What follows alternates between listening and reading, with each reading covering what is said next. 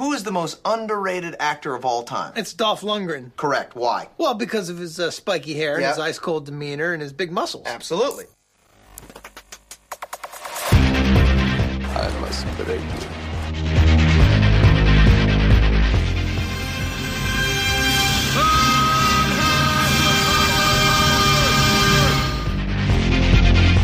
The guilty will be punished.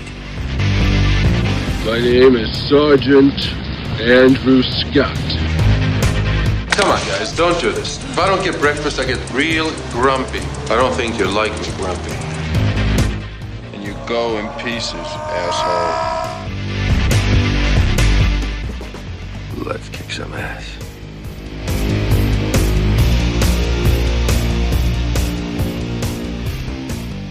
Hello and welcome back to I Must Break this podcast, the fan podcast looking at the cinematic career of action legend Dolph Lundgren. Today we're going back into the realm of television and looking at the syndicated TV disaster Safe, which is cleverly spelled with a three instead of an E. More about that later. Uh, in this 20 episode dramatic series, Dolph joins the ranks of David Hasselhoff and plays John Erickson, the newly appointed leader of SAFE, a division of the Malibu Fire Department, which handles rescues on land and sea. Yes, Dolph gets to play a lifeguard and firefighter who saves the day alongside a bunch of beautiful young people. And it's not nearly as cool as it sounds. After a rescue, some call me hero. I'm no hero. It's what I do. Are you safe? Safe, an all new series coming this fall.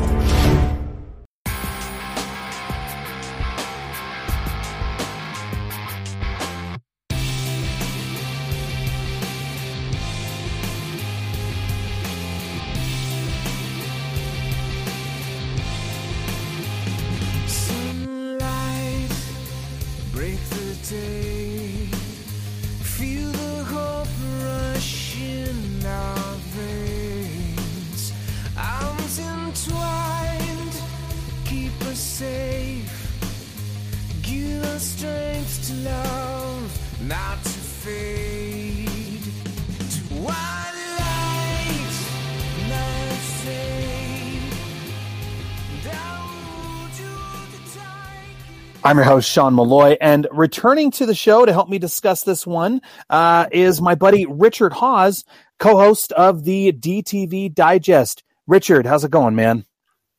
Uh, great. It's uh, it's fantastic to be back, and what an epic we've got to discuss here.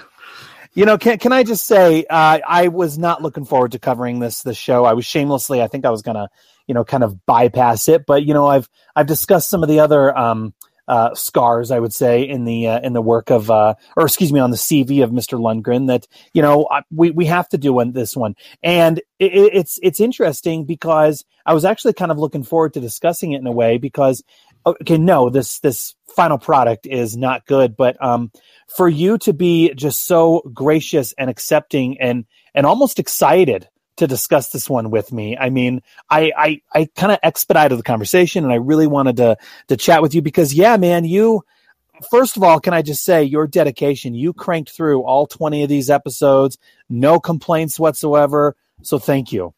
And I did it twice. You did it twice.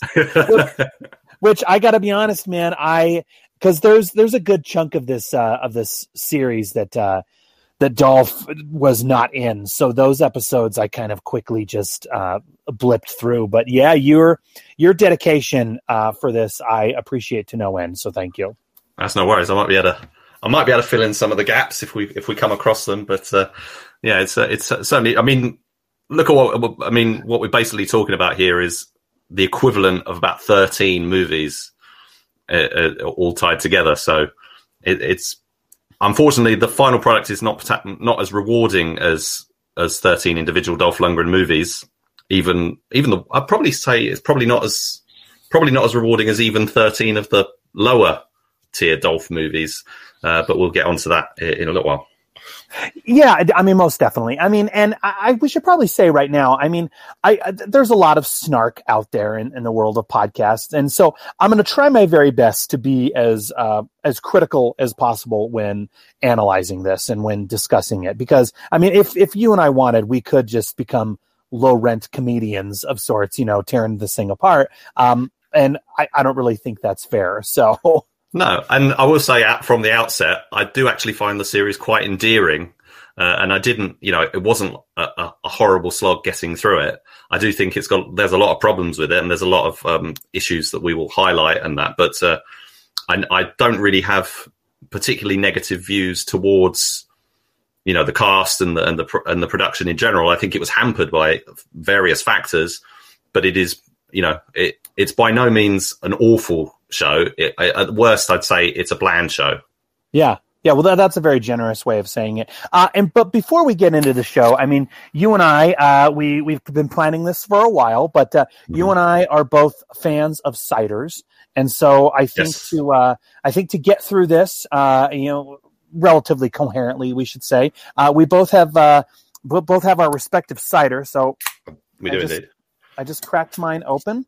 So yours um, is a can of Mine, mine is a can. So this is this is a local company. Uh, this is a, a, company by the name of uh, Stem Ciders.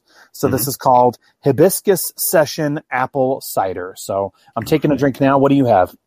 I have a bottle of uh, Kopparberg uh, mi- uh, with mixed fruit. So Kopparberg is a is a Swedish cider, so which I thought was apt. But uh, that's by coincidence, really. I didn't seek this one uh, out uh, specifically because of the uh, because it's Swedish. It's just my favourite. Very nice, very nice.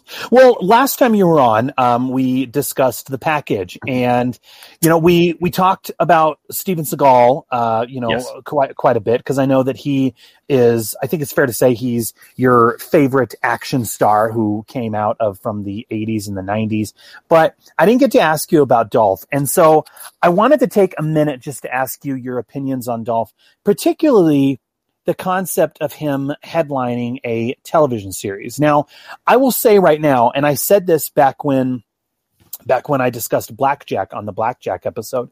Mhm. I will say right now, I think I think the conceit and the idea of a television st- uh, of, of a television show starring Dolph Lundgren with him in the lead, or maybe not in the lead, but if he's at least a side character who's at least on the front lines, if you will, I think that is a really cool concept that sadly it, it really is a shame that a guy like him has had the opportunity multiple times in his career to headline a TV show, and the results that we got were uh, not very favorable. We will we will say Blackjack. When we look at Blackjack, that one at least also had John Woo at the helm of it, so that one has a couple things of note. Um, kind of going uh, going for it. This particular one is just, I mean, oh boy, it's th- this one. I don't even know if this one really ever lifted off. This one didn't even have legs before it lifted off. I guess we can say. You know what I mean? Uh, Yeah, I think it was hampered before it could it, it, it even got off the uh, off the starting gate or whatever is the right term. But the yeah, so Dolph in a TV series. I mean, the thing is, Blackjack was like completely the Dolph wheelhouse. It's a, it's an action show. Uh, you know, it was an action pilot. This is not an action show. This is like a this is a completely different kind of thing. It's it's much more of an ensemble drama, really, with a little bit of action thrown in. But uh, it's it's actually a bit of a left fit, left sort of turn for Dolph, and maybe that's why it didn't quite um, come off in certain respects. But uh, the yeah, um, Dolph has done, and you've you've done an episode covering uh, Dolph's myriad uh, television appearances in uh, was it Chuck and Sunny in Philadelphia and, and stuff like that. Well, I haven't Yeah. seen those unfortunately, but um, but yeah, Dol- Dolph in the right project could be great, you know. Um, but we, we we've seen mo- many of the action heroes of the eighties sort of taking that turn. I think Sly Stallone's on the cards to do one. I mean, it's that's happened before. Stallone was going to do a TV series, and then it hasn't happened.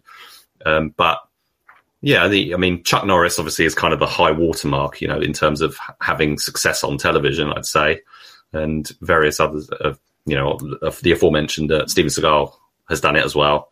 But uh, yeah, I like Dolph. Big fa- uh, I'm a big fan of um, you know, Dark Angel was like a, a pivotal film for me when I was young, and uh, uh, I've been. I've, he's never been one of my absolute favourites, but I've always been really interested in in the films that he's done. Not and uh, although I haven't seen a, a lot of his recent work, I am trying to play catch up, and especially in uh, uh, his his latest film, as we're recording this, Castle Falls.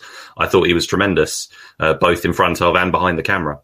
Well, with regard to this particular project, I mean, I, I should probably ask you first. Actually, did this did this air out in your neck of the woods in the UK? Did it did this get airtime?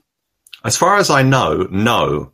Um, th- there's a chance that it was on some little station tucked away, but it was certainly not on any of the high profile ones. Uh, not, I mean, Steven Seagal's series turned up on a on a sort of a secondary sort of lower tier channel here, but it's it still got promoted and stuff. So it was, you know, we were aware about it. I think I don't think I even knew about this show for quite a long time, and it's it's only because it turned up on Prime, which I think is its main home these days uh, internationally. Um, is because I think it stopped uh, from sources I've seen online. It actually stopped being run on television around t- around 2018, and uh, so I was excited. You know, the whole like, the idea of seeing Dolph in this TV show was really exciting, and to be able to sort of dive in, uh, you know, no pun intended, and, and see what it see what it's all about was. Uh, I was always going to be up for that. Well, yeah, I mean, and look, I mean, you already said it about Sylvester Stallone earlier. I, I will say right now, the landscape of television is a completely different animal than where it was 20 years ago, even 10 years ago, for that matter. I mean, it, it's really interesting. I mean, because yeah, uh, we have television shows nowadays that are attracting huge top tier talent. Okay. I mean, we have Yellowstone, which is uh, starring Kevin Costner. Um, Sylvester Stallone has apparently signed on for one that's going to be on Paramount Plus. And I think, I think the big reason for why television is now the, uh, now it, it, it's so appealing, I guess we can say to actors. I mean, because it used to be back in the 90s, if you remember these days, television was kind of a kiss of death for an actor. Mm. Like if a movie star was going into the realm of TV, um, that was uh, that that was not really a good sign for or a good career move, I guess we could say. Nowadays, it's flipped. Okay, because Yeah, it's nowadays we have now. it's prestigious now because I, I will say, you know, it's interesting, and this is something that Stephen Tolkin, the, the the the great screenwriter Stephen Tolkin, said. Nowadays, with television shows, there's really not much of a difference in terms of quality from a television show to to a movie. You know what I mean? And so now we have these streaming giants. Okay, obviously we mentioned Paramount Plus, but Netflix and Hulu. So you have all of these, uh, all of these pre- prestigious actors and, like I said, top tier talent who are signing on for television. And I think there's a couple of reasons for this, a couple factors for this. I think the first one is because, I mean, a lot of people nowadays prefer watching an episodic serialized television show rather than an actual movie. I think the other reason for this is because, you know, it's that is sustainable work. Okay. I mean, if you're an actor and you sign on for a TV show, what that's going to do is that's going to guarantee you steady work for a, uh, for an extended period of time. And so I think when the idea and the concept came across Dolph's desk to do a, uh, to do a TV show, that right there is steady work that is going to give him something to uh, something to work on for an extended period of time. So I can understand why not just Dolph, but any actor for that matter is pretty much biting for whatever kind of TV project is going to come their way.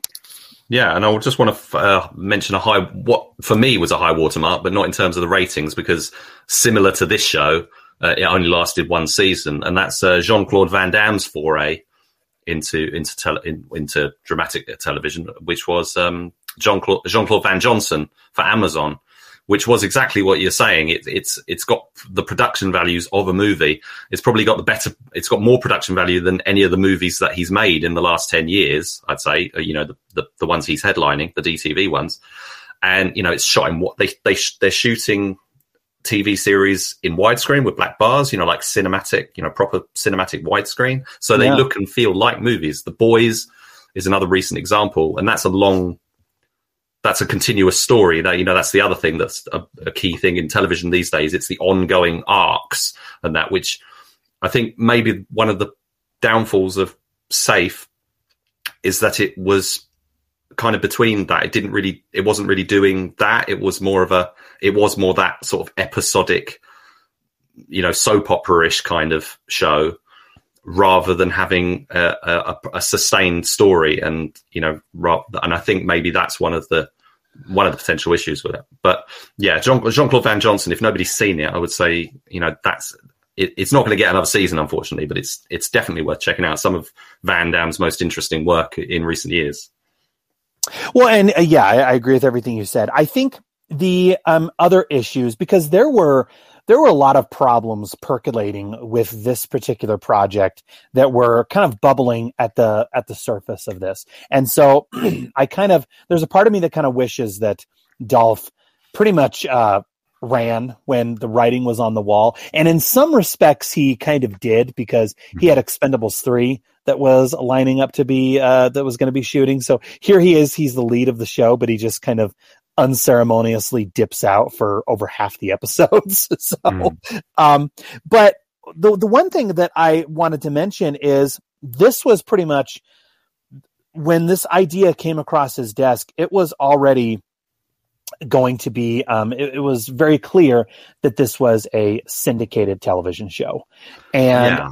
I feel like syndicated TV. So I, I'd be curious to get your takes on what syndicated television looks like in in the UK. But here in the states, there's two kinds of uh, of syndicated TV shows. There are the shows that run on major networks. Okay, that uh, get. I think the uh, I think the the golden number is to get about four or five seasons because once a television show gets four or five seasons, it's then eligible to go into syndication. So what happens is various markets and various other channels will then get those shows, get those, you know, the whole, whole package of those particular shows, and then they'll air them, you know, on weekday afternoons or on, you know, weekends in the afternoon, things of that nature. Ba- basically reruns, if you will. Yeah. The other form of syndicated television is, for example, um, what was his name? Kevin Sorbo. Okay, Kevin Sorbo, the Hercules show, Lucy Lawless, the uh, the the Xena Warrior Princess show. Michael Biehn had one called Adventure Inc. And then, of course, uh, Adrian Paul did the show Highlander. So, what these are is these are all hour long action oriented shows, okay, that aren't specific to one particular channel. Okay. If you look at most television shows, Sopranos, that's that's specific to uh, to HBO, and HBO, Sons of yeah. yeah, Sons of Anarchy, that's specific to FX. Okay, those are all shows that are kind of built in house, if you will. Mhm. When it comes to one of these syndicated shows, what happens is they are filmed and then they are sold to various markets. Okay. And so with Safe, okay, when I heard that this was going to be syndicated, I was thinking to myself, okay, well, what channel is this going to be on? Okay, because I knew that it was going to be on kind of one of the lower rent channels. And I also knew that it was going to be, be uh, airing on a weekend. Okay, because predominantly, again, here in the States, I don't know how it is in the UK, but here in the States, all of these syndicated shows, they're not aired in prime time. Okay, they they they're aired on a Saturday or Sunday afternoon, sandwiched in between infomercials and uh, and sports games. That that is kind of the th- that's why I said it's kind of the wasteland, if you will, of television programming. That that is syndicated TV. And so when I heard that that this little show that Dolph was going to be doing was going to be going into that market, that right there was a huge warning sign and red flag where I'm thinking, I don't know if this is going to be very good. Yeah, it's like a, I mean, I was looking up this a bit. I mean, as the term I came up uh, came across was first run syndicated or first run dis, first run syndication. Right. So, which is kind of I, I I'm kind of equating that with pickups and you know in in films. So the the film is kind of made independently and then bought by you know a, a distributor. And this seems to be a TV series that was made to be to be sold initially rather than made you know uh, under the ABC or whoever it was. And so it, it's coming from a different place. One of the things that came up was um, and I don't know how true this is uh, I think it was from the Wikipedia page. It said it was the first independently financed one hour drama to air on the US in prime time um, which I found quite surprising if that's if that's true that that, that, that it's um, you know that it that it's that it's that unique in that sense of you know what they were trying to do. Um, but yeah, syndication. It's not a term we're really familiar with over here, and I, I don't. It might be classified as a thing, but I don't think it is. At least not in the same way. You know, because we we've got a, and up until you know recently, um, we had very few channels, and it was um, you know you kind of knew what shows were on what channel, and they they always stay on that channel. They don't actually go anywhere else until kind of more recently streaming services whatever come along, and so therefore you uh, the BBC, for example, the, the BBC shows are on the BBC, and then they turn up on uh, they might be available to rent on Amazon or something, but they they go on to other services like um, there's a streaming service called BritBox that the BBC sort of invests in. And they give the content for, um, but generally we get the sort of bought up the programs that are bought in from other places are usually bought in from America or Australia, and again they're sort of quite exclusive to particular uh, channels. So whether that's terrestrial television, BBC, ITV being the two big players, or um, or satellite television, which is basically Sky, is is is the only game in town. Um, so yeah, so I'm not sure if we have the same kind of thing. I mean, when I was growing up, we would always watch uh, when Sky came along. You know, they bought all the American shows, so uh, you know, so I was watching Mister Ed and uh, stuff of that t- stuff of that type um, combine, you know, in between their original programming, as we would term it now. But uh, uh, it it it's kind of yeah, we've we've just sort of had the original programming sort of stays where it is, as far as I know. So I don't, I don't think we have syndication in the same way that you do. Yeah, this in my neck of the woods. Okay, I remember when this first premiered and came out. This aired at uh, 5 p.m. on Sunday afternoons or evenings, however you want to classify the glory hour of uh, of 5 p.m. So yeah, I don't. the I don't name think, that the name that's coming up when I when I was researching it was Tribune Broadcasting in Illinois. Apparently, they bought it first. Is is is that a channel? Tribune?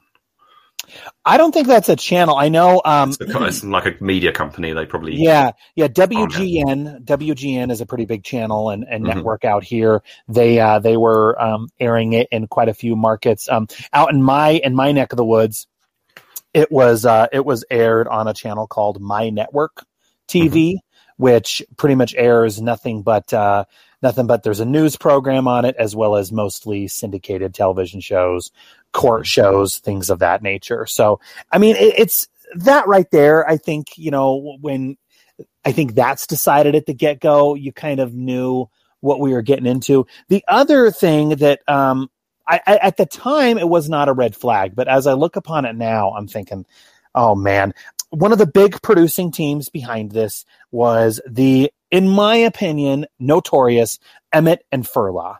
Okay, Yeah. so yeah, yes. Emmett, Emmett and Furla, they now have their own production house, uh, EFO Productions. Um, I've I don't know if I've said it on this particular podcast, but I don't have much good to say about them. Unfortunately, with with these particular guys, is look they're they're making money, but it seems like with all of their films, money is is at the forefront of their productions, and when it comes to quality, that is kind of an afterthought. I mean, they they're responsible for pretty much everything that Bruce Willis has, has done of the last 10 years. And so, yeah, they came on for the, for this particular project and we're producing it. And from when I was going back through and kind of looking up various reviews and researching it, it sounds like they promised this particular project that it was, this was going to be made for millions upon millions of dollars. And then once the cameras started rolling, it's like they were just cutting costs at every minute, every angle. They even changed locations. It was going to be, I mean, shot in uh, Los Angeles. I think that was one of the big reasons why Dolph signed on for it was because he moved, he moved back to California and instead they, they changed the production to go to, uh, uh, South Africa. You know what I mean? Like, so EFO people out there, let me just say right now, if you see the name EFO on any production, even if the trailer looks good, you need to run, please. But isn't that? But it, what, having knowing that sort of coming, you know, with the, I mean, this was made in 2013, uh, you know, ran 2013, 2014, and we came and we've seen a lot of Randall Emmett, specifically Randall Emmett, because he's kind of the the, the player. George Furla kind of bankrolls him basically. I think to an extent, he's kind of like the silent partner. And um, but all their productions, they do the you know get a get a big name star. But you don't actually see him very often, kind of thing that we've become all familiar with. And this is basically one of the templates of that. This is like the TV series version of all what they're doing with the movies now. This is the same. You might, if if Bruce Willis signed on. I mean, I know he's done TV in the past, but if Bruce Willis signed on to do a TV series now, I guarantee it would be like this. It would probably be if Emmett Furla did a series and they got Bruce Willis in, we'd barely see him because that's that's the modus operandi. Get a big name star, draw the draw people in, and then you know make excuses or you know or just don't mention him he's off screen. Well, with with regard to this particular project, I mean, I, I kind of mentioned it already earlier, but okay, let's just let's just look at the premise of this. Okay, so I think the uh, I think the obvious comparison that we can that we compare this to is Baywatch, and that I mean that that's very very obvious, and that makes the most sense because this was uh, this was created by Gregory J. Bonann and Ty Collins of their uh, their production company, which is known as Tower 18. Okay, Gregory J. Bonann is actually the creator of Baywatch.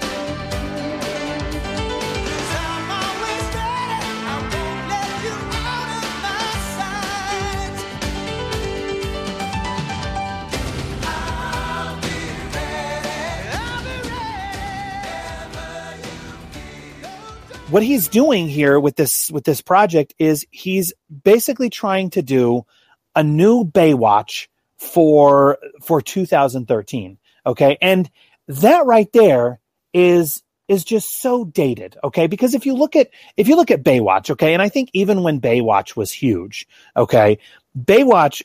I think even then everybody knew that it was an extremely dopey show, but it was a product of the time. Okay, it And was it ran show, for 11 years. Unbelievably. 11 years. 11 years. Because what it had at its core was it was not really, um, it didn't have a serialized story, if you will. It was pretty much uh, about what? A group of lifeguards who save the day or get into some kind of dangerous situation every episode, save the day at the end, and at the end they're all laughing and giggling. And then sandwiched in between these various action sequences, and I, I say action sequences lightly and put that in quotes, but sandwiched in between are lots of slow motion shots of the various characters. The camera really loves to ogle the uh, the lifeguards, both male and female, and you can look at it nowadays as as saying, okay, it was extremely sexist and everything, and by all accounts, sure, yes, it was. But it You've was just such- described the same show as say. uh, yeah, it was such a product of the time, though. I mean, it was such a product of the '90s. I wouldn't go so far as saying it was a concept that worked, but at the time, I mean, yeah, you said it. It's it ran for 11 seasons. It, it was it was a um, it was a phenomenon. I think we can agree. And what they've done here is they've gone, you know what? Let's go high concept on this. Let's combine different different med, uh, you know emergency service dramas, and and then put three of them together. And uh, so we got yeah the Coast Guard uh, firefighters and uh, was it lifeguards, and uh, you know bring them all together into this high concept show that, but then have have no money to actually execute it.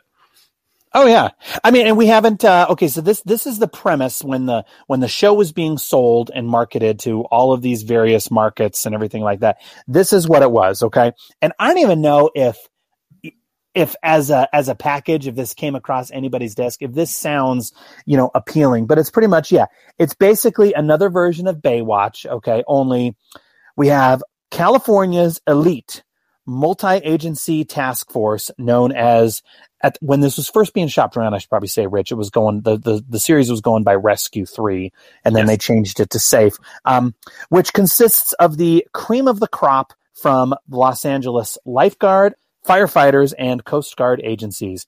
These are the heroes who answer the most challenging of calls, and these are specialists who collaborate, coordinate, and initiate daring rescues in the most dangerous venues, such as air, fire, and water, to save human life. I guess it sounds a little exciting, you know, from that, but I'll be honest right now. The idea and the conceit of Dolph, who at the time was in his 50s, playing essentially a badass, tough guy lifeguard, just did not sound appealing in the least. No, I don't. uh, Yeah, we'll, we'll probably, you know, we can get into this a bit more later, but I don't think he's a good fit for this. No. Uh, I think he's, you know, he's fine. He certainly looks great in, in it and stuff, but yeah, it, it's not, it, it, it isn't quite the role for him. And, and maybe he realized that. Well, I think the other issue with this going in is it's okay when you're comparing it to Baywatch because I love what you said is look it, it's the same thing as Baywatch. it's it's the exact same premise. And the thing that Baywatch did is it took David Hasselhoff who I don't know, would you, would you say around the time of Baywatch would you call David Hasselhoff washed up around that time? No pun intended. Well, I mean, not, you know, it was a, f- a few years had passed since sort of like the the high point at Knight Rider. Yeah. I'd say, you know, he was kind of drifting at that point, and and Baywatch certainly got him back. You know, although the show wasn't, I mean, he was the lead of the show, but he wasn't the star of the show. If you see what I mean, that became people like, you know, Pamela Anderson and stuff. But he was the initial draw uh, to to sort of headline this thing, and you know it, that kept him working for many years. But I, I don't think it was. I don't think it's it was his show in in in the same way that Knight Rider was his show. If you see what I mean. Right. Well, I think I think that was my my big issue with this was okay. The casual viewer who's going to turn in, who's going to turn on to the show. Okay, so let because let's be honest. I think the only people who really uh, tuned into this were fans of Dolph, who you know knew that it was going to be airing. But okay, the the casual person who is on a Sunday afternoon folding laundry and turns on the TV and sees this particular show, I feel like it's going to depict Dolph as being a uh, David Hasselhoff has been, if you will, or or someone, or basically, or someone who's starring in a Baywatch knockoff type program who is on the same level as uh, as David ha- David Hasselhoff. And for me, that's kind of where I was like, no, Dolph deserves so much better. And we, we can go, maybe I should talk to the guys over at the David Hasselhoff podcast and, and ask them if, if they feel that, that David Hasselhoff deserved better. But I mean, for a show like Baywatch, I mean, that, again, that show had a lot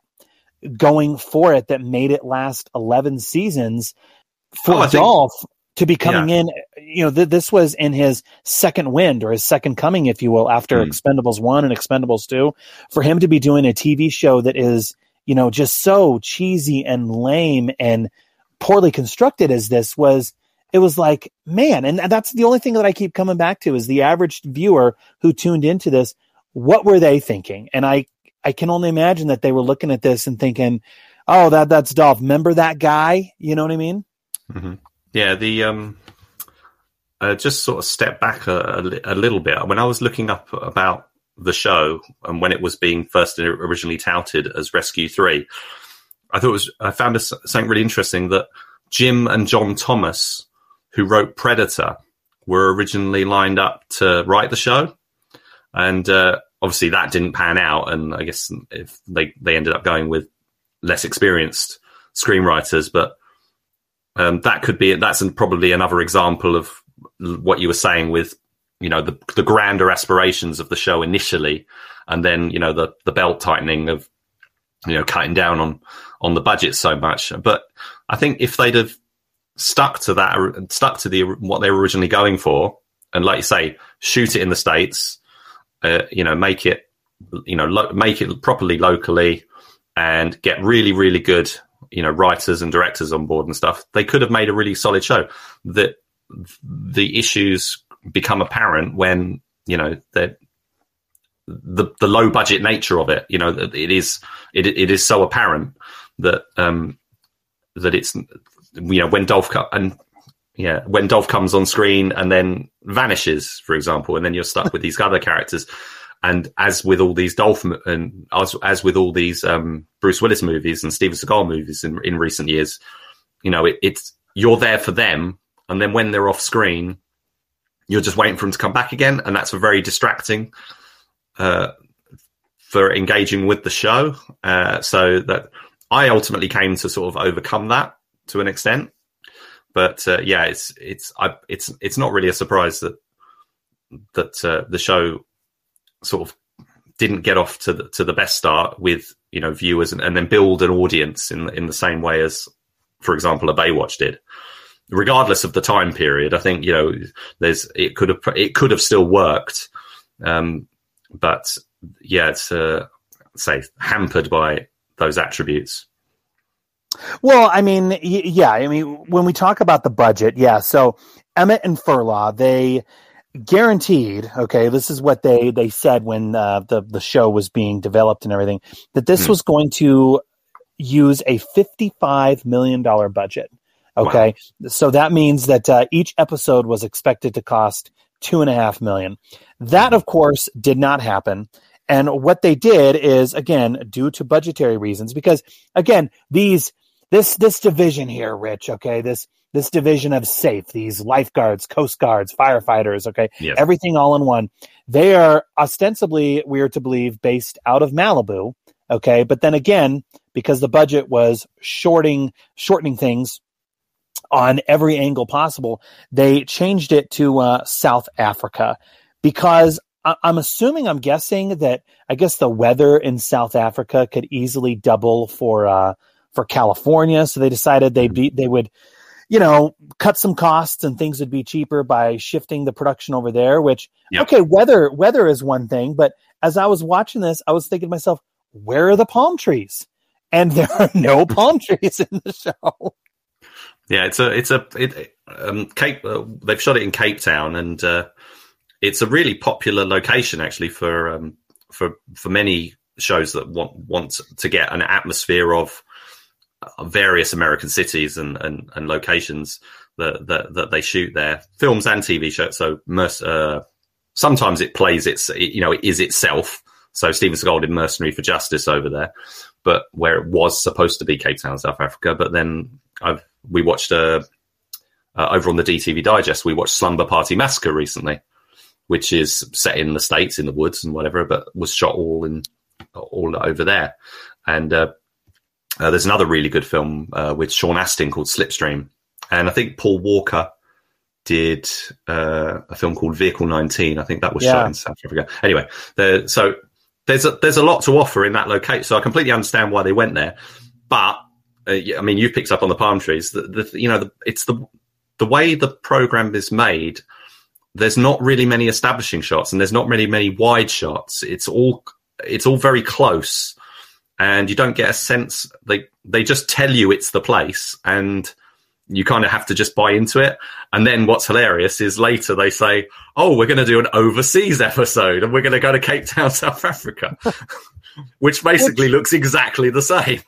Which begs the question okay, if that's what they're going to do, why not pull an audible last minute and just make this division of safe, okay, make, make it exist out of South Africa? Okay. And then we have Dolph's character who is an American who moves over there for whatever reasons and has to kind of help run that program. I'm not saying that would have uh, made the show better, but don't tell me that this is a, you know, a sexy California wannabe Baywatch ripoff show, if you will, when you're not even, you know what I mean? Like, I feel like with Baywatch, and I, I can't, I can't remember, and I'm not going to go back, but I want to say that Baywatch was filmed in California, and that, and that location was very much a character in itself, just alongside David Hasselhoff and Pamela Anderson. But Mhm. you know, if you're going to change it up, have it take place in uh, in Cape Town, South Africa. I don't think there would have been too much of an issue doing that.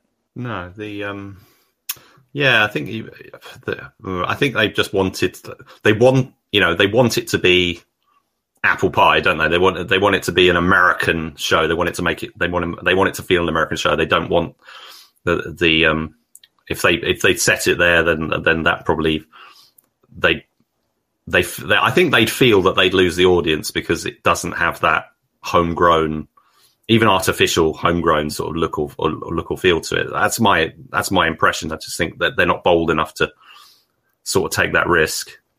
Some something else that you pointed out to me as well uh, when when you were uh, trudging through these episodes, and it, it's it's really apparent. And I think it needs to be noticed is the budget, okay, or what what little budget this show had.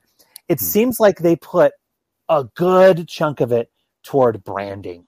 Okay, oh, because oh gosh, yes. every every character is wearing the television show's logo. Every boat on the show, every helmet that the characters are wearing, Everything. are all Absolutely everything. is wearing this logo. Which, okay, if if the show had gone for about a good three four seasons, okay, maybe I can I can see that. But it's almost like they were purposely counting their chickens before they hatch. Like, were, were they were they planning on selling safe T-shirts?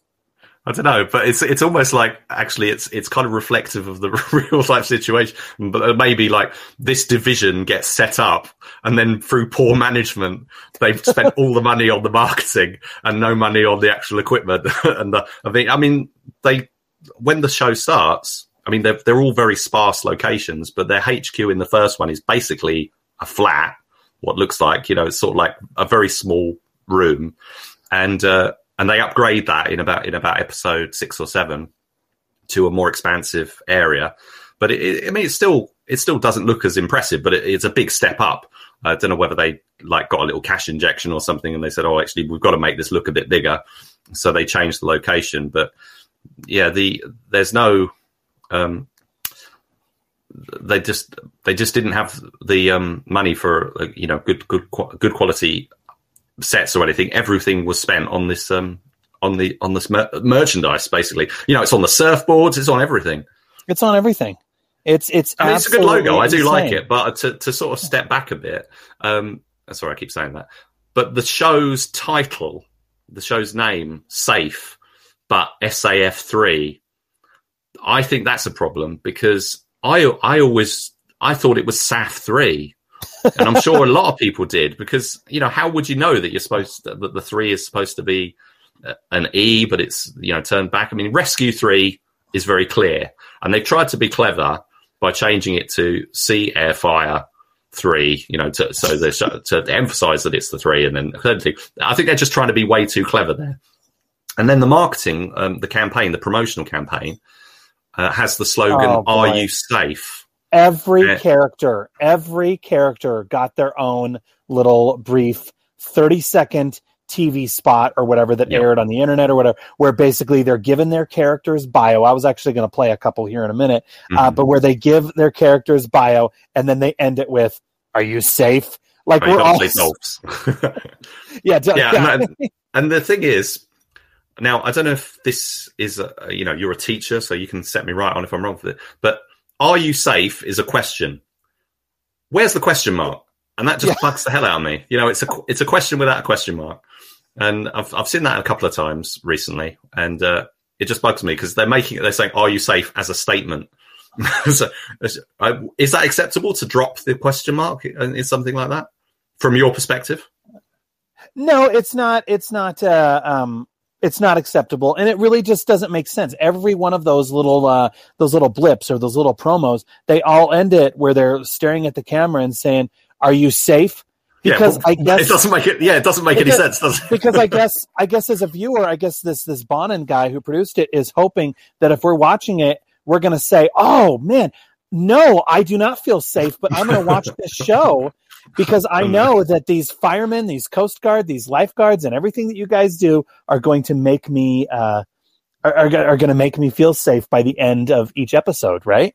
Yeah, I think that's that's sort of maybe the idea. I don't know. I don't know if they thought. I don't know if they they thought they just came up with it. Like, say, "Are you safe?"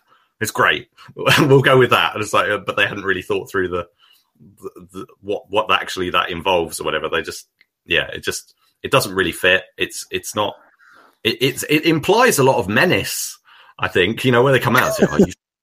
It's it's like a um you know what you would call like after school special messages or, or whatever it stuff, and it's just as it just the um uh or public service announcements or whatever. You know what I mean? It's it's just it. it it didn't reflect the show. It kind of established something a bit more sinister, and uh, and and some of the way the deli- the lines are delivered, they just don't really work. I say Dolph doesn't seem hugely committed to, to his line readings there. Well, and the last the last thing that I will say regarding the show in the in the pre-production phase is okay, and I know we've kind of gone on uh, ad, ad nauseum about this, but this is, I think, one of the most hilarious aspects about this, and I directed you to it earlier prior to our conversation. So apparently, Greg Bonann's friends is a chiropractor, okay, and this guy put up money for the show. He became one of the producers. And so what they did is they wrote in chiropractic work into one of the characters. And I was actually going to play the clip uh, here in a minute, but basically, uh, yeah, I mean, it's, it's kind of the, the seedy side of Hollywood that we don't really want to know about. It's product placement, if you want to call it that. But the, uh, the character, um, whose name I can't remember, but she is apparently, she has expertise in chiropractic work. And that's only thrown in there because one of his drinking buddies was, is, is a chiropractor and put up money. So, Yeah, that's uh, Graciela Vega's character played by Jocelyn Osorio. One of the things that we really want to do here is create a family show. Graciela Vega is an Army trauma nurse who also emphasizes chiropractic in her background. Part of the reason that we wanted to integrate chiropractic into the story is it's one of the best forms of keeping your body in its prime physical shape. Chiropractors like Scott Levine manage your health from a holistic approach because they know that you're more than just your symptoms. Chiropractors know that healing comes from the inside out. and so I guess he's the medic. She, she's the medic, yeah. And so I guess I mean, and, and I, I know I'm I'm maybe I'm being perhaps a little smug here, but I don't think. I mean, this this production seems like it was one step away from okay. Let's say one of uh, Greg Bonann's other friends was uh, he owned a, uh, a couple ice cream franchises. I think what they would have done is they would have uh, had Texas Battle. His character would be having a hankering for ice cream in every episode. Like this is the level of uh, of, of product placement and immaturity I think that we're dealing with here. Well, that was well. There's a little bit of that. I mean, I don't know if it's an actual thing, but um, the uh, Katie Meehan's character, uh, Char- lifeguard Charlie Fraser, they sort of randomly say, "Oh, I run this mobile coffee company on the side."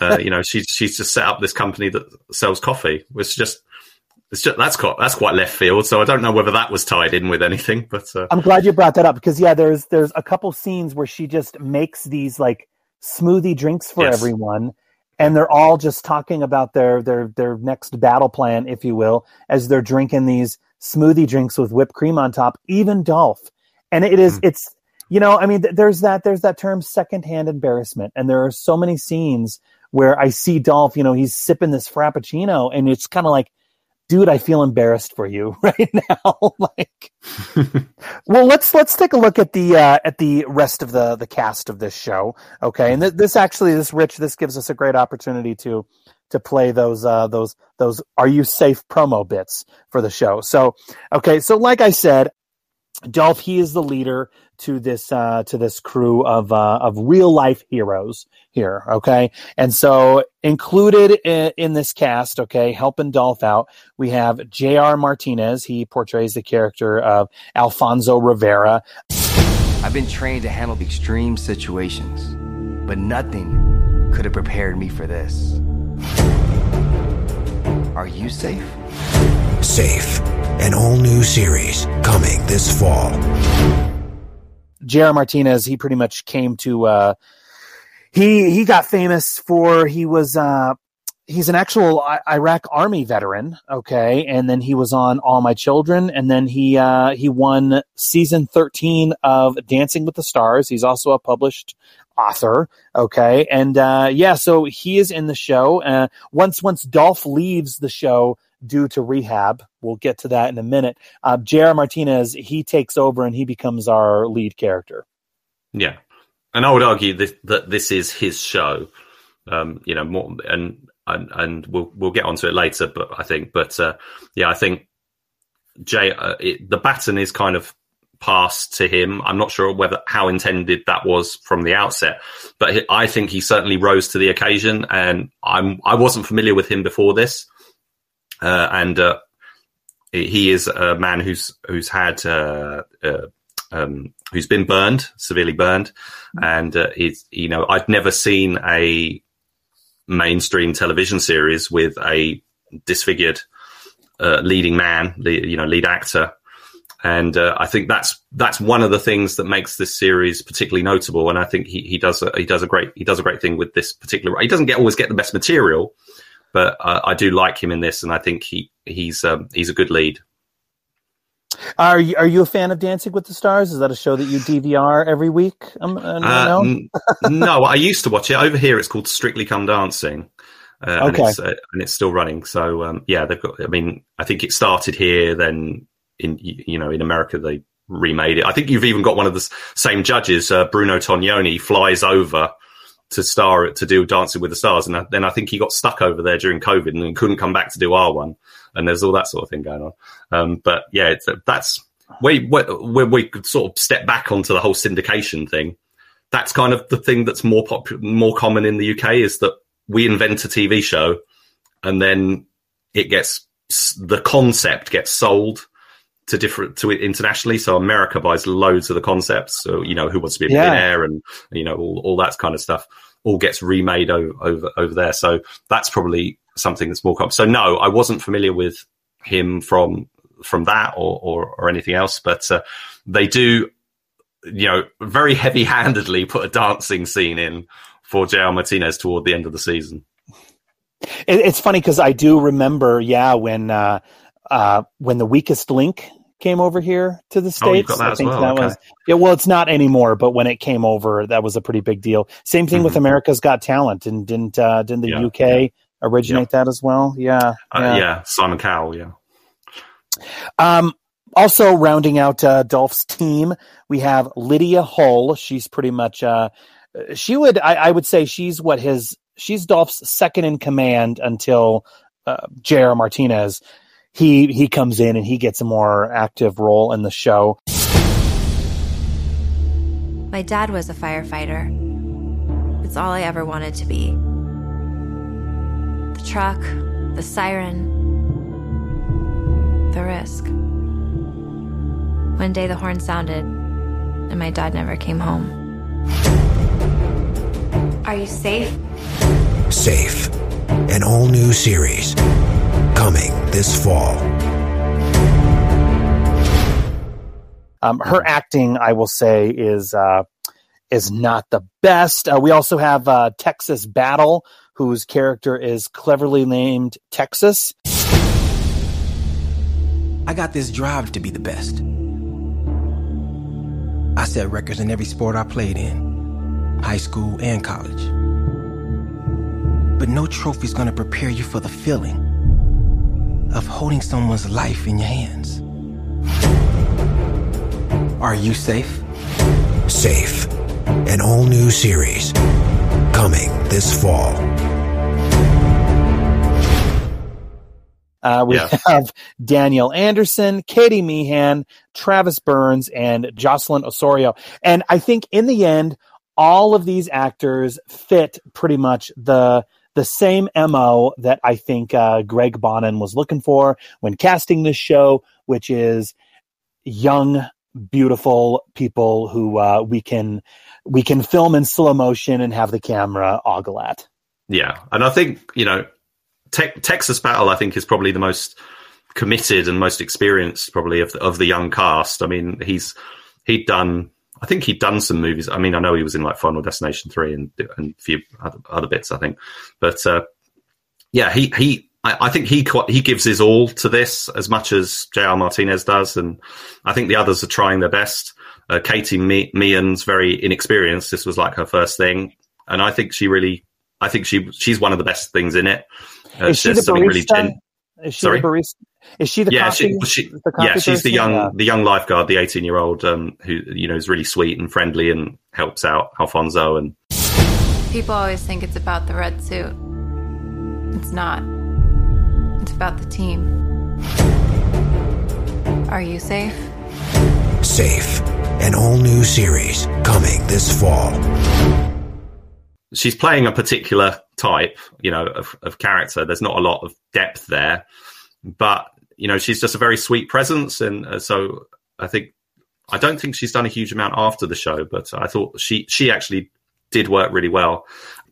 On on on, the flip side of that, you got Travis Burns, poor old Travis Burns, who who was there to be sort of like the young. Uh, the young male eye, you know, eye candy, and, and he got dumped after eight episodes. You know, they they they didn't even they didn't even write him out properly. They just literally replaced him with a with a new character called Jared, who's a helicopter pilot and about ten years older, and uh, he just appear uh, who just suddenly appears in the next episode, and uh, you get I was like, hang on. Uh, Trav- Travis Burns' character Chase, they'd kind of been building him up, and he was he was having a, you know, they uh, sort of he'd started to he was going to go out with the character um, Casey, uh, played by Danielle Ensign, who's the daughter of Dolph Lundgren's departed. Uh, um, uh, I don't know if it was his wife or his girlfriend. I think it was. I'm going to say wife, um, but you know she's passed away, and, and he discovers that this this this was her daughter. This was yeah uh, from a previous relationship, and uh, there's a whole plot arc there with them. And so Travis and her are kind of getting together at the end of the episode, uh, end of episode seven, and then he's completely gone. I had to go back and check it. I did. I, I'd gone through the series twice, and then I went back to check the episode. I was like, right, there he is. There he is. He's there. He's there. He's there. He's gone. So- Well, you know, you know who they no care you know- attention. Well, you know who they also ditch as well. I don't know if you noticed her or not, but um, Jenny Sanderson. That is uh, at the time uh, this this was being filmed. Um, she was she was Dolph's girlfriend. Okay, Oh, and okay. you see her in the background. She gets a couple speaking lines, but not a heck of a lot. But she is also a member of Safe who just disappears and floats in and out of certain episodes, but for the most Uh-huh. part is gone as well. And so it's kind of like you're you're building a that this is a uh, a team oriented show, if you will. But so many of these characters are just going to be floating in and out. For I mean, with Dolph, they give him a reason for why his character disappears for episodes on end. But with some well, of these other ones, they do a little bit at the A little bit. but then you get to the end of the season, and they literally, I think there's one, he, he, he completely disappears for the last three episodes, and there's like one throw from what I recollect uh, from my recent viewing. I think they only mention once, oh, he's just sticking because he'd gone to South Africa at this point um, in the story. He was obviously was already there, but he'd probably gone some actually somewhere else. But um, he they said, "Oh yeah, he's just meeting up with some friends," and I think that's the last time they reference him. And he doesn't even he's not even there for the season finale. he's literally on the credits. He's on the starting start of every single episode, and in and in, and in many of the episodes, I'd say probably fifth. Uh, it says on IMDb that he's in fifteen episodes, and I think if that's probably been generous. If he in in a large number of the episodes, I'd say his only appearance in the show is in the recap or a flashback or um, you know or, or literally just the opening credits itself. He's not there at all, and uh, and yeah, at least they did make kind of make an effort, but it's like you know you watch those first couple of episodes and he, and he, it's like he can't get out of there quick enough. oh yeah yeah no you can tell that he is very disinterested in this and yeah the way he just gets out of the show so quick. And it just kind of cracks me up to remind the viewer for the episodes where dolph is absent to remind the viewer where he is at. At the beginning of each episode they do the episode recap and they mm-hmm. say you know previously unsafe. And they show the same scene where dolph is saying hey, i'm going off to rehab. I'll be back soon. And then he just kind of magically turns up in episode, and it's like, oh yeah, I'm suddenly back. I'm back. suddenly you know, back. like- and But then he has a couple of scenes. the end Yeah, Yeah, yeah. then or he, or he's there, but then he's like has a couple of scenes, and some of them are just really random. It's like there's no, there's not really a lot of connective tissue. It's like the last scene that he shot, or the sorry, not last scene he shot. The last scene that you you see him in is him having a conversation with the mother of um, his uh, uh, the mother of his uh, dearly departed, uh, and you feel like you're going to see him again um, after that. But no, that's it. That you they just they you you're spending all your time with these other characters, and as I say, it's a distraction because however familiar we've become with with these other characters and i did i did warm to them i did enjoy you know their characters and spending time with them the dolph factor is always a distraction you're always thinking when when are we going to where is he now or, or whatever which is always a problem like with these Nicolas cage movies and stuff where he doesn't appear. And you're just like where are they? Where are they? And um but i think you know getting back to the to the cast i think they did there's there's an issue there with because Dolph wasn't around so much, I think the rest of the I think the rest of the cast bonded, developed a camaraderie and and stuff, and uh, you know a, a, a rhythm of working together. And I don't, and because Dolph wasn't around so much, he's he's like a he's he's he doesn't fit.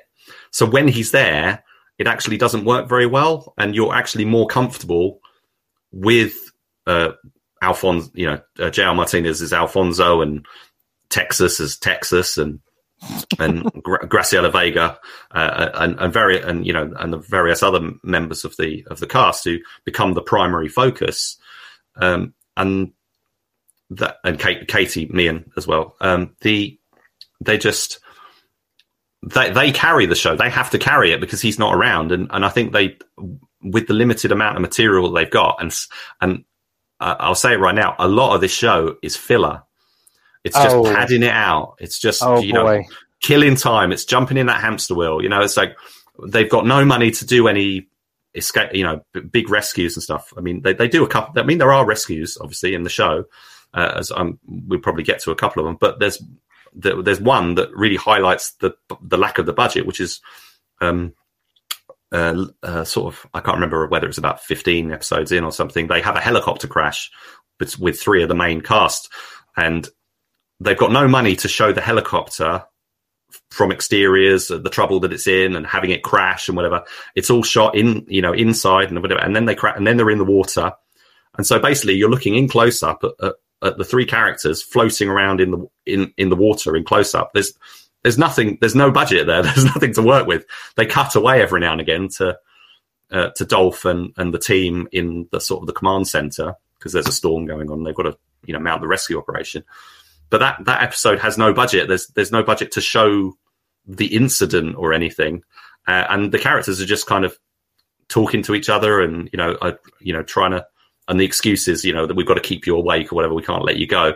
So you know tell me about you know how you became a, a helicopter pilot and and things like that.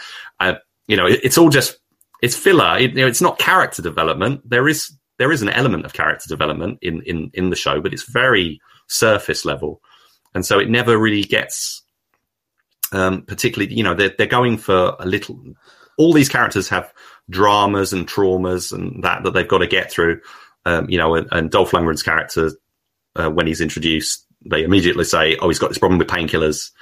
And uh, and oh I, yeah I've got to go off and get treatment. And I believe he goes to Colorado funnily enough I think to get treatment. Right, and yep. uh, and uh, then you know there are various other characters they introduce their you know troubles.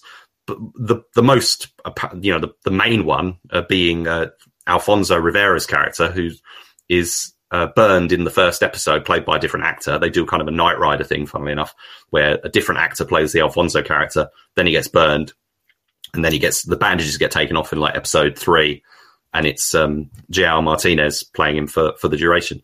Or, or is it episode two? I can't remember. But the um uh, the, so there's a not there's an emphasis on the drama, but a lot of it is kind of soap opera kind of level. There's it's it, it's uh, it's not very deep, and again, that's a problem I think with the show that they didn't they they try to handle. I mean, they try to handle some fairly serious issues like um, Lydia Hull's character has PTSD, and she's got uh, you know she she's starting to get these flashbacks when she was a child, and um, uh, she was in like a vulnerable uh, situation. It, it seemed like it was a child abuse situation, but it actually it's not that. They they kind of they they make that clear eventually, but you know they they um they they they they do that, and uh, it's you know it's a little bit of a romance here and whatever, and you know it, it just kind of meanders along. You know, we're just wasting time, filling time, and and my last thought on this particular moment is the main filler is our old favorite from uh, you know um, from many films, uh, you know like Sylvester Stallone's Rocky Four. It's the montage. Yeah. Yeah, well, I mean, you, you said a lot there that um, I, I, I want to go back to. Um, first of all, before we talk about the filler, I just want to stress and reiterate just how and, and I and it kills me saying this, Rich. It does, but how bad Dolph comes off looking in this. I mean, you can tell in these scenes he is clearly not happy with this production at all. And I mean, let's let's face it, who can blame him? Because he was promised something, you know, from the get-go in terms of in terms of budget and what he was going to be getting and what we ended up getting was a huge difference. And sadly, I mean, going back through his filmography, and I've echoed this on previous episodes, but yeah, this is this is essentially a recurring motif in Dolph's career. I mean, he's had hmm. so many different projects where he signs on uh, hmm. for a project with certain promises and certain stipulations in place, and hmm. suddenly, as you know, things start getting rolling, what we get is uh, not exactly what uh, what he was promised, obviously, and that's that's really really a shame with this. But yeah, he's clearly not happy, and again, who can blame him? The acting, I don't think, is very strong from anybody else in in the uh, in the cast. But yeah, let's let's talk about the filler because that to me was just absolutely obnoxious and bonkers. Every single episode. We can just say real quick, the show is edited pretty poorly, but every single episode there is a montage sequence that is essentially just a music video in a sense It is. we They are music videos. Yeah. yeah, they're they're just music videos. We get uh, even even the first episode. Can we just say this is what really really uh, when when I first saw this in back in 2013, it I was like, what am I watching here? And then when I watched it again, it bothered me even more. But okay, if you look at the very first episode, okay, we have this agonizingly long title sequence, okay, and then 10 minutes into the episode, we get a suiting up montage where they play the exact same song once again. And then what follows in every single episode is yeah, we get a music video of some kind. And there's even one that, um, that really just comes off as weird, but there's this one uh, music video. Uh, I can't even tell you which, which episode it was in where two of the team members are rinsing themselves off together on they're they're right there they're on the beach but they're in this shower together. They're they're both wearing their swimsuits but they're rinsing each other off with soap and everything. And it's intended to be sexy but for a Saturday afternoon program which is syndicated it just comes off as odd. And there's this jarring moment where it's like what are we watching here? What is yeah, this? it's it's basically a sexless sex scene. I've gone for it. It's like really gratuitous. It's near, I think it's like two minutes long. It's you can watch the music video on because uh, on the Safe YouTube channel they released a lot of these montages, of course they did and they've got the and they've got the names of them. And this one was called like so, sh- uh, soapy something or other. Uh, you know, they gave it this sort of cheesy name, and uh, yeah, the the thing is, I, I've some of these songs which uh, I believe were all commissioned for the show. Um, the you know like that that song in that scene, uh, which recurs like I think two more times throughout the series, really gets in my, got in my head, and it's one of the the, the suiting up song. Actually, I think the the it's actually a different song to the opening theme, but uh, that again. I, I, I quite like that one. I didn't mind. There's two or three songs I actually don't mind. I don't mind them too much, even though and like the theme. I mean, the theme. God, I've heard that a million times now.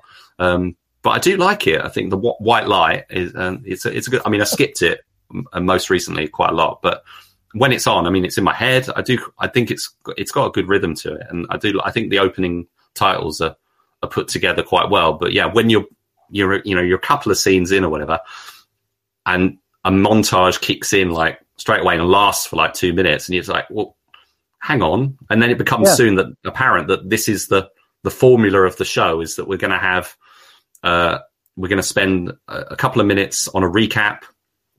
Then we're going to have the opening scenes or scene or scenes pre-titles, which can last up to you know five minutes or so sometimes in an episode. Then they do that. Then then you know it's it's filler. You know there might be an an incident to deal with, a bit more filler, another montage, um, and then you know flashbacks. And oh, and between in the bits where the ad breaks would be, they do kind of these flash forwards, don't they? Where they show like little grainy bits of what you're what's going to come up later like and they put these sort of sounds accompanying each bit so you're like oh drama drama You've got to come back after the commercial break kind of thing Well, you, I mean, okay, if you look at, say, a montage sequence, I think the the gold standard that a lot of people like to like to refer to is Rocky Four. Okay, Hmm. but I think with that particular montage, okay, and I think with all montage sequences, okay, if you look at any film, wh- why why is a film using a montage? What it does is it's telling a story, but it's doing it in an efficient, light manner. You also get a song there as well that's that's fairly catchy. Okay, um, w- one of my favorite montages, I'm just going to say it, is in Big Daddy. Okay, uh, with with Adam Sandler because you get this scene where Adam Sandler's learning how to be a dad, and we get some you know typical hijinks, and then you get a song. I think it was uh, by Garbage at the time, and it's a uh, it's a fairly decent scene. The problem with these montages is they're not telling a story. Okay, they are, as we stated, just simply music videos that are sandwiched in between what is going on. And it's the equivalent. I was actually thinking maybe we should do it for this conversation here. Is I'm just going to stop the conversation and I'm going to replay White Light in the middle of our convo for no reason.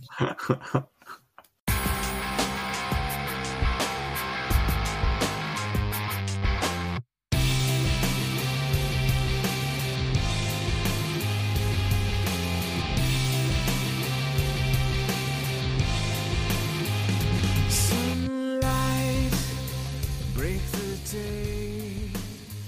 So, I mean, it's it's not necessary for us to uh, to go through all twenty episodes because that would. Just oh go on i'd love to No. do that. So just one guess- note just one note on the musical thing is that i Okay. did this weird thing in episode 18 at the end the show literally turns into a musical because uh um uh uh Gar- Gar- Gareth, oh God, I've forgotten her name now. Um, Graciela Vega's, uh, Graciela Vega, she starts singing uh, a song by the campfire. And it's literally, you know, there is no way that is her, that is a you know, singing a song by the campfire. That is a music video. It like literally turns into it. And, it, and she's supposed to be doing it like as part of the story. It's very odd.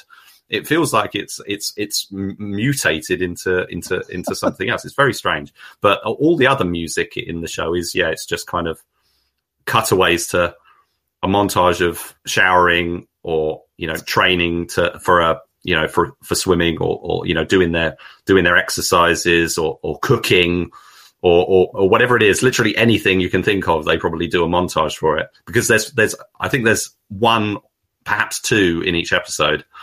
Because that's what that's what I want to see in a uh, in in a television show about real life heroes. I want to see a dance sequence while they are cooking because I remember that scene as well. It's it's just it's oh my goodness, it's it's so bonkers and weird.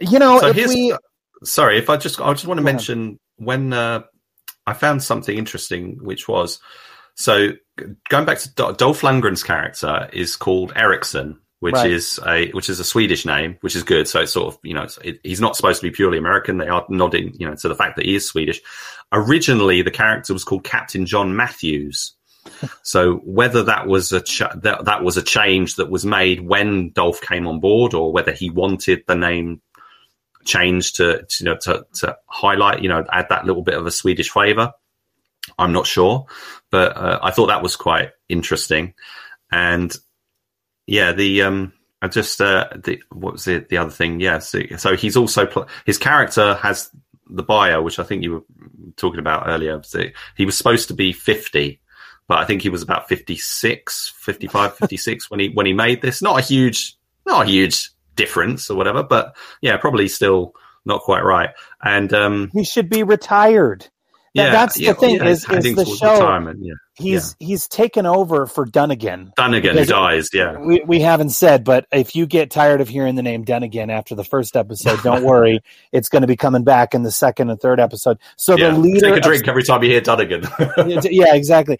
So Dunnigan is the leader of Safe initially, but he dies in a forest fire in the first episode. Spoiler. So Dolph's character has to take over as the leader of Safe, and this really this really gets to Dolph as we as we see because you know Dunnigan was his mentor and everything. But it's kind of like, dude, you're Dolph. You yourself are ostensibly eligible for retirement you're and you're and you're leading this group of uh of of dopey 20 something year olds and and that's the other thing too is half of these episodes Dolph is just sitting back and kind of just you know rolling his eyes at the various you know love subplots that we see among these 20 something year olds i and mean the sitcom banter that they And the- have.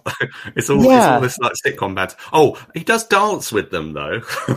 Oh boy, yeah. The the end of the first episode, they turn on uh, they they turn on a song. They all start dancing, and we get to see some of uh, some of Dolph's dance moves. And it's one of those scenes where, again, when I mentioned secondhand embarrassment, if you look closely, you can see in Dolph's eyes where he's thinking to himself, even he knows that this is crap. This- it's like, what am I doing? I don't want to do this. They're So- like, dance, Dolph, dance. Yeah, d- and then- yeah. And he's like, oh god, all right. Yeah, he's and he's not I- into it at all. I have Expendables three coming up. Thank God that's going to get me away from this. So Yeah. okay, so I, don't- I don't know. I don't know how you want to do this because, like I said, I, I R- Richard, I can't do all twenty episodes. To, to be honest, I don't No. have another. I don't have another cider on hand to help me with that. So I, I guess okay.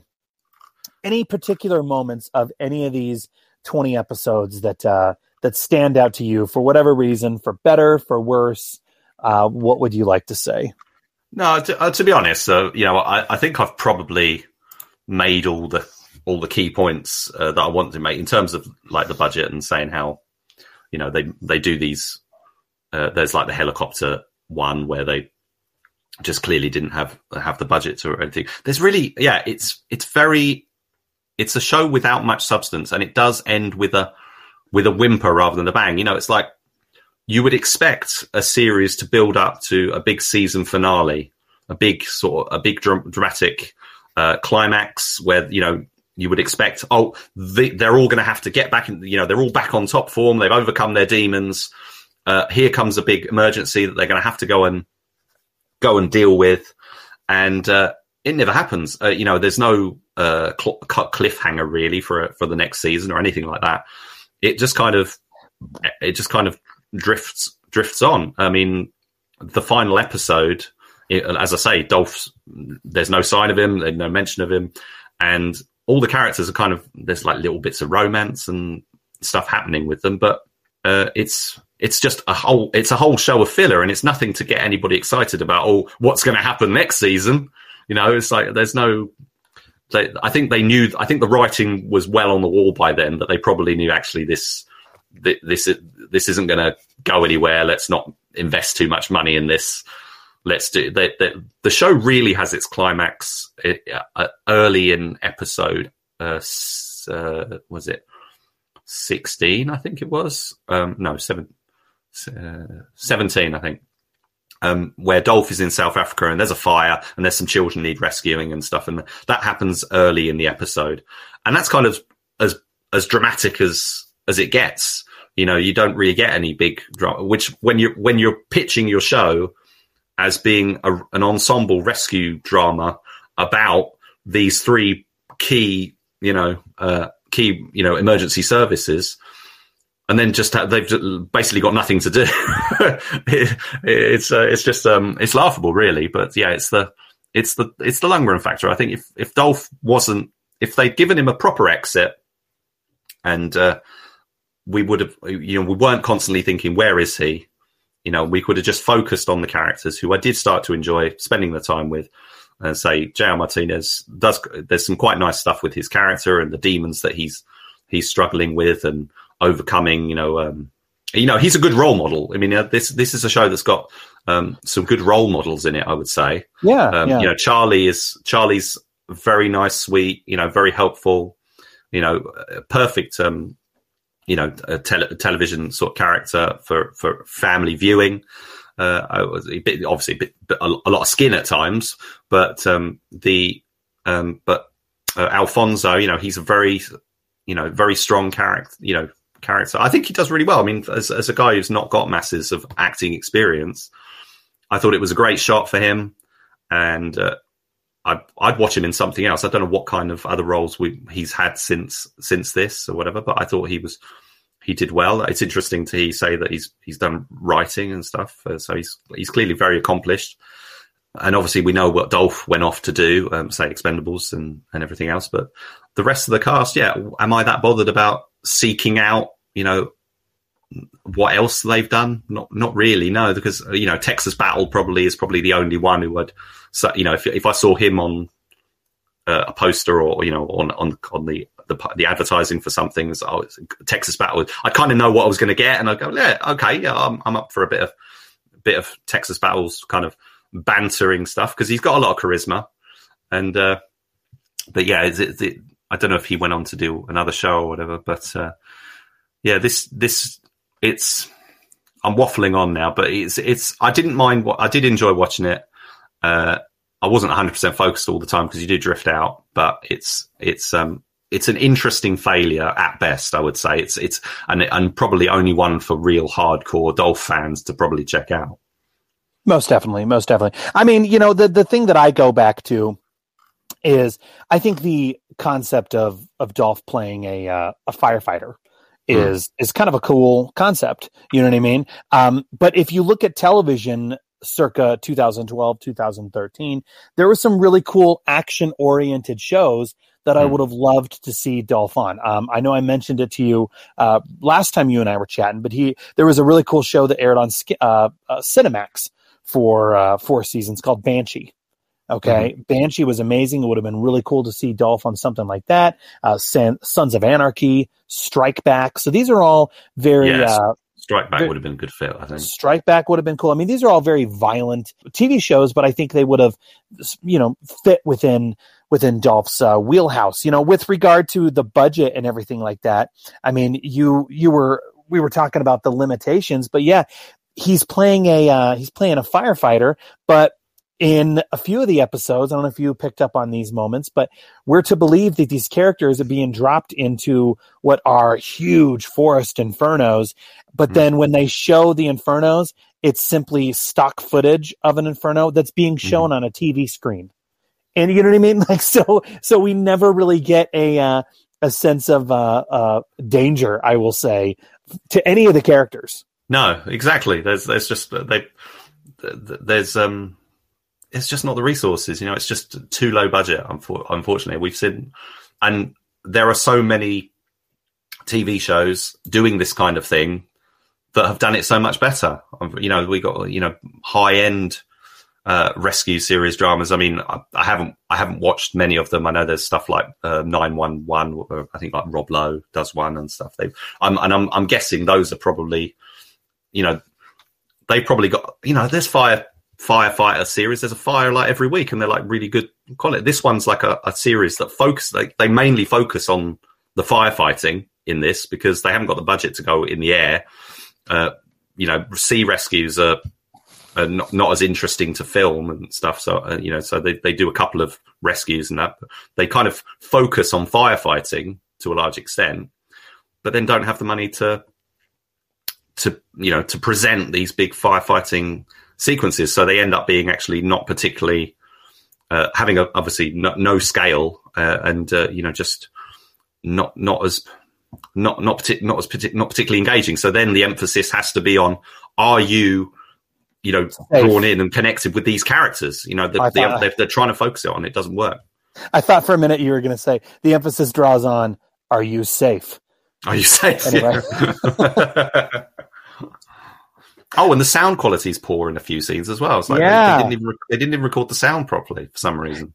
You know what's funny is, yeah, I- I was going to say that as well. In the end, what I think was packaged and delivered to uh, to these markets and to these TV stations was an unfinished product. I think I think that is very clear. I think there's so much about this. Again, the budget went toward branding a- instead of finishing a solid product. Because yeah, the sound is off in various scenes. I mean, like the wind, you know, on various scenes when they're outdoors talking. It's it's just it's really. uh it, it really overpowers the sound. And I, I did have to laugh at the scene. Um, I, again, I can't remember which episode, but it went back and it told uh, it told Dolph's story, uh, John Erickson's story when he was Mhm. younger.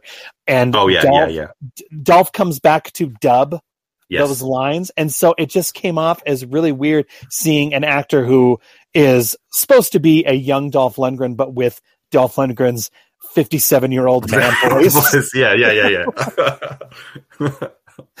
so well you know look I, I think we've we've kind of danced around this i know that it is not um, the best thing in the world that we really wanted to see uh, to see the man of the hour uh, do but uh, but you know here we are i'm i'm curious rich because i know that you did sit through and watch these episodes a few of them a couple of times so again thank you for that but um what do you think in the end would you give this a recommend not just as a television show in general, or maybe a as as a Baywatch sequel, I guess that came out maybe twenty years too late, but as a Dolph Lundgren vehicle, where where does it stand for you, sir?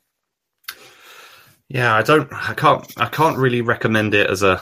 a. I if I think I'd recommend it as inoffensive, you know, innocuous, you know, background, you know, sort of entertainment. You know, something you want to put on. It's it's perfect for like a Saturday afternoon.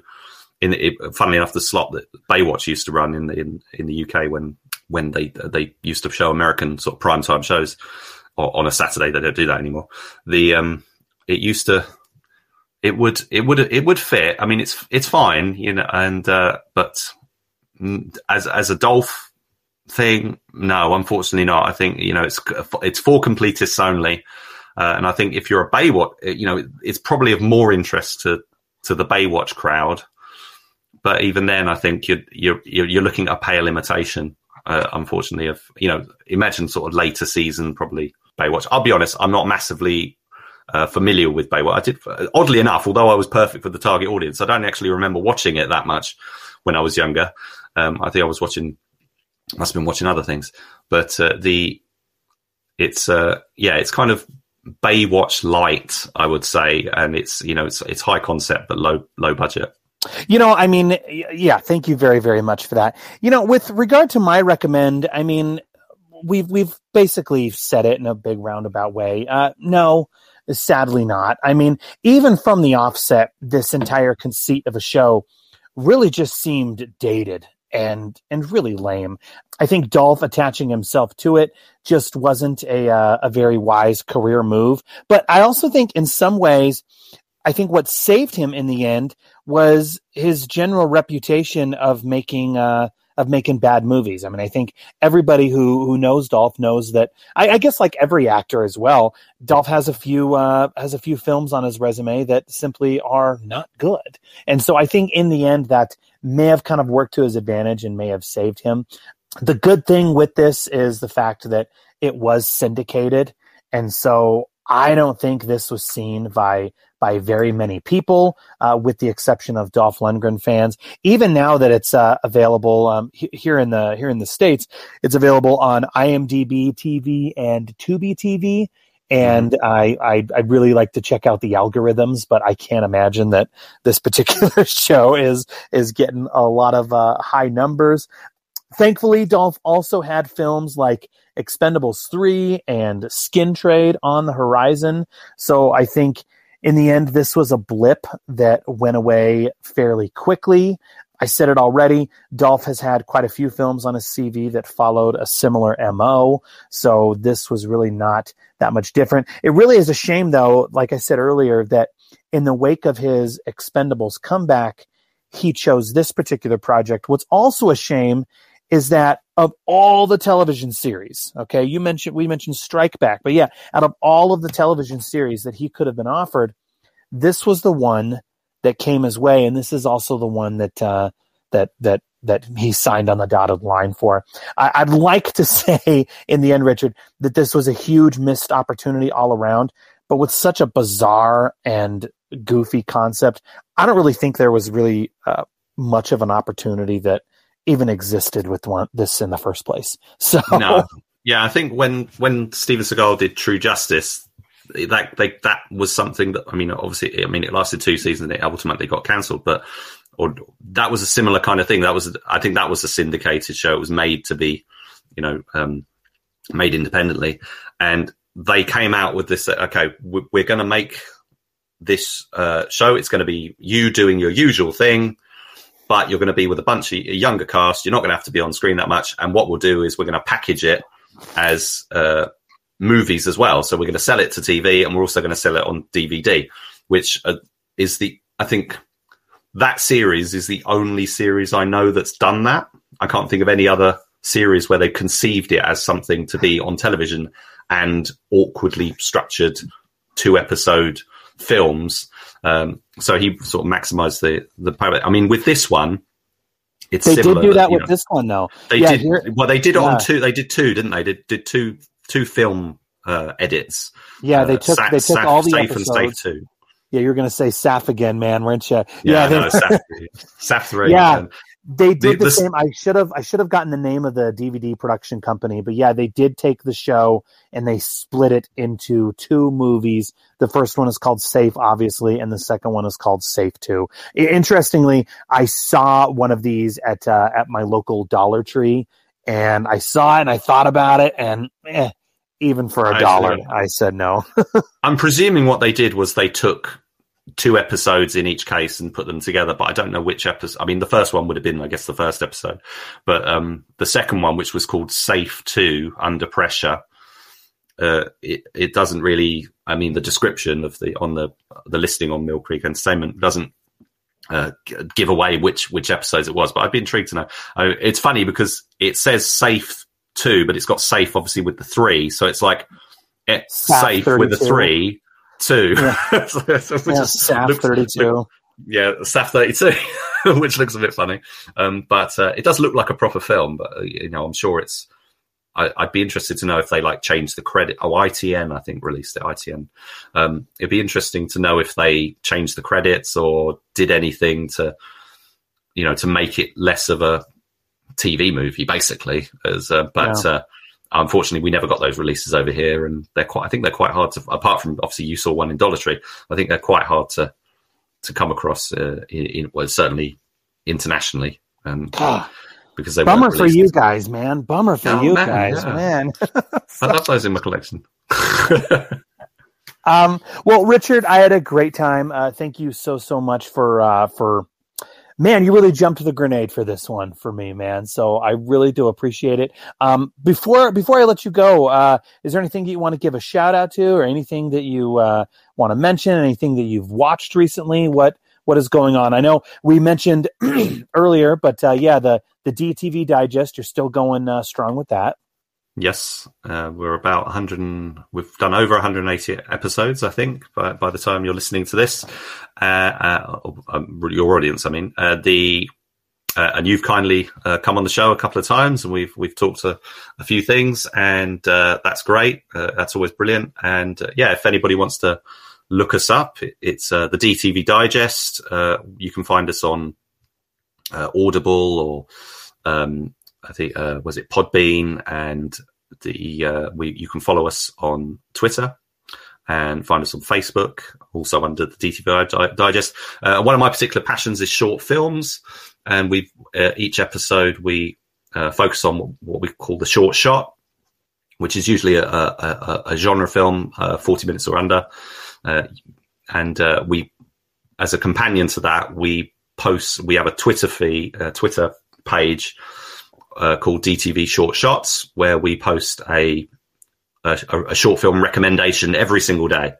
So we, we're we're well over 250 at the moment. You know, there's there's action, martial arts, and science fiction and horror is the emphasis there. There's a little bit of dramas and stuff, but you know, mainly mainly genre stuff because I think there's there's so many great great little film, whether it's like a proof of concept or like a, a fully a fully formed kind of short film Uh, there's some really great stuff out there uh, that deserves to to be seen. So don't always just look for the features. Uh, you know, maybe one day, you know, if you say instead of watching a 90 minute film, I'm going to spend 90 minutes watching a collection of short films, and I think you'll be pleasantly surprised by some of the things you find. And uh, say there's a there's a collection of recommendations are right there on on the on the Twitter page, DTV Short Shots. Excellent, excellent. And I still have you uh, uh, penciled in. I mean, you you you you're awesome, man. You you've uh, been very gracious with uh, pretty much anything, but uh, I still have you uh, locked down for uh, legendary. Absolutely, that, Yeah. right? Okay, Looking forward to that. great. All right. Well, hey, Richard, thank you very, very much. I do appreciate it. Uh, to everyone out there who is listening, please feel free to rate and review the show on iTunes, Stitcher, or wherever else you go to subscribe. We always appreciate the reviews, and we'll see you all next time on I Must Break this podcast.